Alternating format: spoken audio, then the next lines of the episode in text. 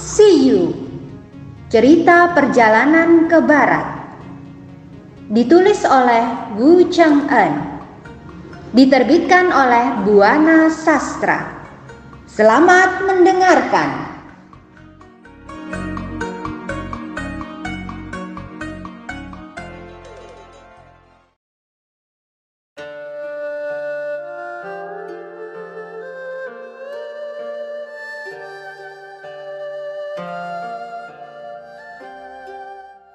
Qian segera mengikuti seorang menteri pergi ke satu ruangan tempat segalanya sudah dipersiapkan. Di sana telah disediakan makanan yang sudah diberi racun dan labu yang akan dikirim ke akhirat. Sambil memegangi kedua buah labu di kedua belah tangannya, Lui Quan kemudian diberi makan makanan yang sudah diberi racun yang amat keras. Setelah makan makanan beracun itu, Ligan langsung tewas. Roh Ligan melayang-layang mengikuti angin. Akhirnya sampailah roh Ligan di gerbang setan. Di tempat ini, roh Ligan diperiksa dan dipertemukan dengan roh istrinya. Keduanya lalu dibawa menghadap raja akhirat. Lama untuk diadili dengan adil.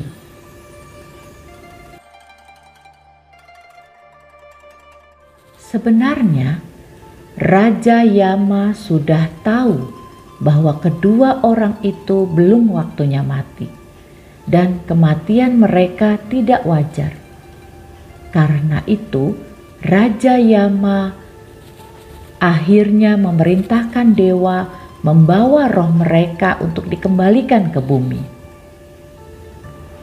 Sementara itu, kiriman kaisar berupa dua buah labu yang dibawa oleh Ligan telah diterimanya dengan baik. Ketika roh Li Chuilian dan Ligan sedang diantar kembali ke dunia, Tiba-tiba pengantar itu berhenti di atas kota Chang'an. Mereka lalu menuju ke istana Kaisar Lui Simin. Di istana, adik Kaisar Li Simin yang bernama Li Yungying saat itu sedang bermain-main di taman. Ia sedang main ayunan dengan para dayangnya. Tiba-tiba adik kaisar jatuh dari ayunan dan langsung meninggal. Bersamaan dengan meninggalnya Li Yungying, roh Li Chuilian didorong masuk ke tubuh adik kaisar. Para dayang-dayang yang tak tahu apa-apa segera berlari menuju ke istana untuk memberitahu permaisuri dan ibu suri. Mendapat laporan dari para dayang, Ibu Suri kaget, bukan main. Ia segera mengirim utusan untuk memberi laporan pada kaisar atas kejadian itu. Kaisar Li Simin sedang bersidang ketika utusan pembawa pesan itu datang. Ia menghela napas sambil berkata, Kejadian ini memang sudah takdir. Ketika aku berada di akhirat tempo hari, Raja akhirat telah memberitahuku bahwa adikku akan berusia pendek. Sekarang keterangan itu telah jadi kenyataan. Sekalipun kaisar tahu kejadian itu sudah menjadi takdir adiknya, tetapi tetap saja kaisar berduka atas kematian sang adik. Bersama dengan para dayang, kaisar pergi ke taman untuk melihat kondisi adik kandungnya. Para dayang bergegas hendak mengangkat tubuh Li Yuying yang mereka anggap sudah mati. Namun, alangkah terkejut mereka sebab ketika mereka sampai Li Yuying sedang duduk dan telah siuman dari pingsannya. Kaisar menyaksikan para dayang sedang saling berbisik. Hus, jangan berbisik, nanti putrimu kaget, kata Kaisar. Kemudian Kaisar memegang tangan adiknya untuk membangunkannya. Ia menggoyang-goyangkan tubuh adiknya. Adik, adik, bangunlah, aku di sini. Tubuh Li Yungying yang sudah kemasukan roh Li Chuilian tiba-tiba membuka matanya. Melihat ada laki-laki yang tak dikenalnya, gadis itu langsung berontak sambil berkata, Jangan pegang-pegang tanganku, siapa kau? Lekas lepaskan aku. Adik, adik, apa kau sudah lupa padaku? Ini kaisar kakakmu. Aku tidak, aku tidak punya seorang kaisar. Aku, aku tidak, aku Li Lian dan suamiku bernama Li Guan. Lekas panggil dia. Beberapa hari yang lalu aku telah meninggal karena bunuh diri. Tapi Suamiku yang masih mencintaiku telah menyusulku ke akhirat. Dia datang sambil membawakan labu kiriman dari kaisar untuk raja akhirat. Raja akhirat sangat gembira menerima labu itu.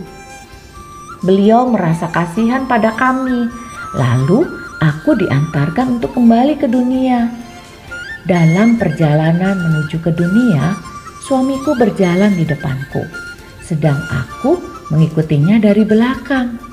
Aku berusaha menyusulnya, tapi sebelum aku berhasil menyusul, seseorang mendorongku hingga aku jatuh. Kenapa kau tak tahu aturan berani memegang-megang tanganku? Mendengar ucapan adiknya itu, Kaisar jadi bingung sendiri. Kaisar menoleh ke semua orang yang hadir di tempat itu. Oh, kiranya adik telah jatuh dari ayunan. Karena kaget, dia belum sembuh benar. Lekas panggil tabib istana untuk memeriksa dan memberinya obat. Sesudah itu, tubuh Li Yungying yang sudah kemasukan roh Li Chulian segera dibawa ke kamarnya. Namun, Baru saja Li Yuying dibaringkan, seorang pengawal menghadap kaisar. Pengawal itu melapor, Tuanku, Li Guan yang tuanku utus ke akhirat telah kembali. Dia sedang menunggu di luar. Mendengar laporan itu, kaisar semakin tambah bingung karena kejadian aneh terjadi secara bertubi-tubi di istananya. Bawa dia kemari, kata kaisar. Likian segera dibawa menghadap kaisar. Di hadapan kaisar, hartawan bermarga Lui itu berlutut untuk memberi hormat. Bagaimana? Apa tugasmu sudah kau selesaikan? Sudah tuanku, labu itu sudah hamba antarkan pada Raja Akhirat. Bagaimana perjalananmu? Cukup menyenangkan? Ketika hamba tiba di gerbang setan, hamba diantar menghadap Raja Akhirat di istana Sen Luo. Raja Akhirat merasa sangat senang atas kiriman tuanku itu. Beliau mengucapkan terima kasih pada Yang Mulia karena telah memenuhi janji. Apakah di sana kau diajak jalan-jalan? Tidak, tidak tuanku hamba tidak diajak ke mana-mana. Raja akhirat lalu menanyakan nama hamba, tempat tinggal, dan penyebab hamba nekat bunuh diri. Semua pertanyaan Raja akhirat hamba jawab sejujurnya. Kemudian Raja akhirat memeriksa catatan umur hamba. Ternyata hamba dan istri hamba belum waktunya meninggal. Kemudian roh hamba dan istri hamba diantar untuk dikembalikan ke dunia lagi. Dalam perjalanan pulang, hamba berjalan di depan, sedang istri hamba berjalan di belakang. Entah mengapa sampai sekarang istri hamba belum datang menemui hamba.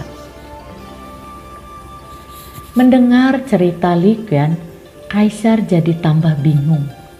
Kemudian ia bertanya pada Li Qian, apakah Raja Akhirat tidak mengatakan ke mana istrimu pergi?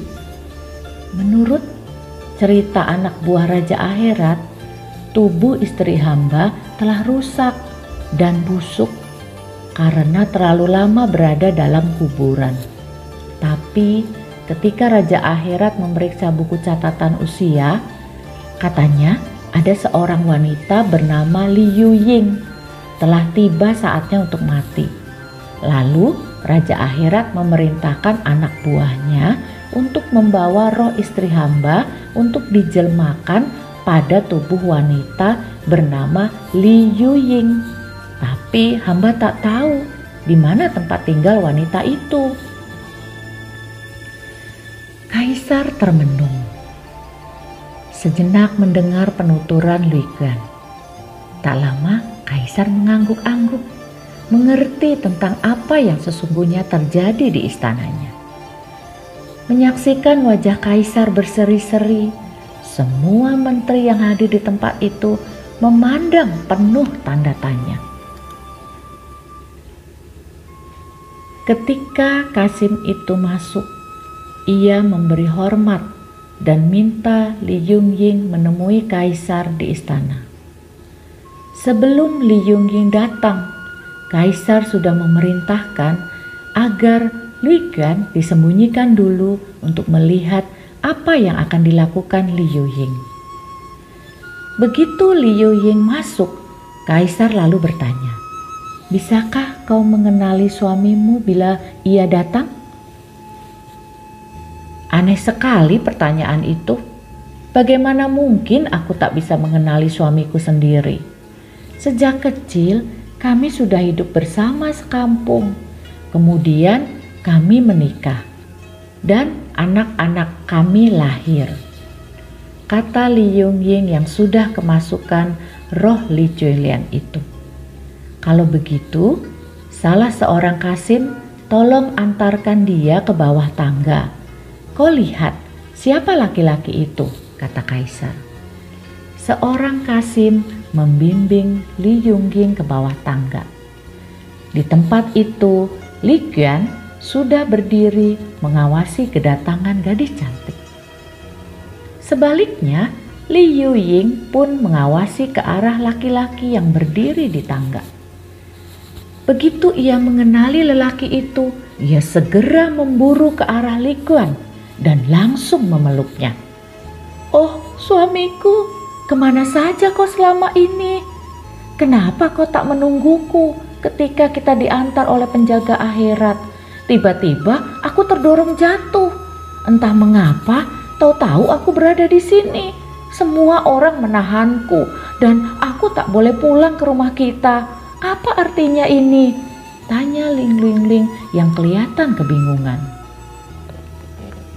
Mendengar teguran seorang gadis cantik yang tak dikenalinya dan mengaku istrinya, tentu saja Li kaget dan heran sebab gadis itu bukan istrinya. Likian, ia merasa bingung.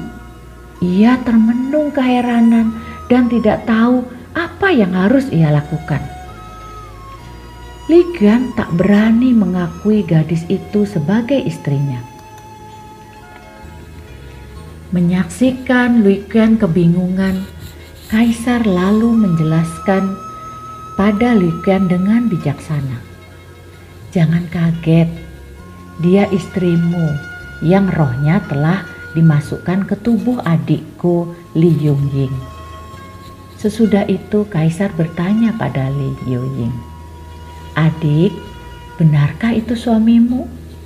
"Benar, dialah suamiku," jawab Yuying tanpa ragu-ragu. "Siapa sebenarnya kau?" tanya kaisar lagi. Sejak tadi sudah kukatakan bahwa aku Li Lian, istri Li Kuan, or aku orang desa. Kaisar mengangguk penuh pengertian. Kemudian berkata pada semua yang hadir, "Hari ini terjadi peristiwa luar biasa di istanaku. Adikku, baiklah, aku terima penjelasanmu. Sejak hari ini, kau tidak lagi bernama Li Lian, tapi kau bernama Li Yuying, dan kau tetap akan hidup bersama Lui Guan. Terima kasih tuanku, jawab Li Lian alias Li Giok Eng Li Yuying.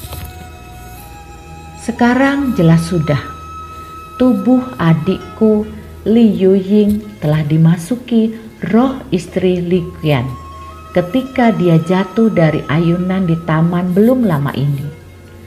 Namun sudah kukatakan tadi bahwa aku tidak bermaksud memutuskan hubungan cinta kalian berdua. Ini adalah balas jasaku pada Li Qian yang bersedia pergi ke akhirat mengantarkan labu pada raja akhirat. Tapi ingat, Luikian sekarang kau bol, kau belum boleh membawa istrimu pulang ke rumahmu. Sebab adat di istana tidak bisa kau langgar begitu saja.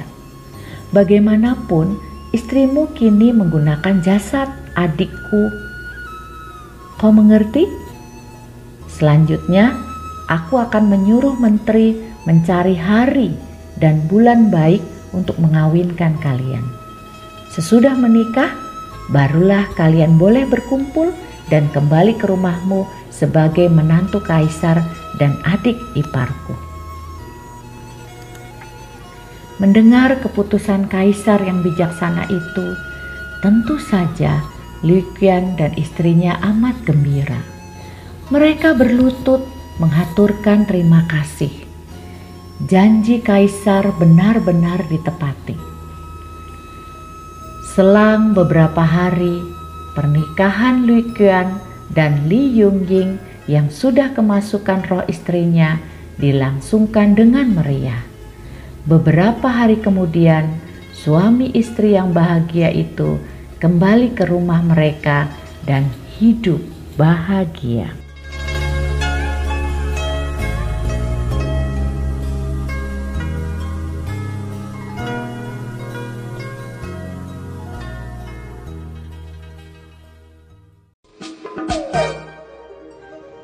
Dengarkan kisah selanjutnya dengan teman membaca yang lain. Terima kasih.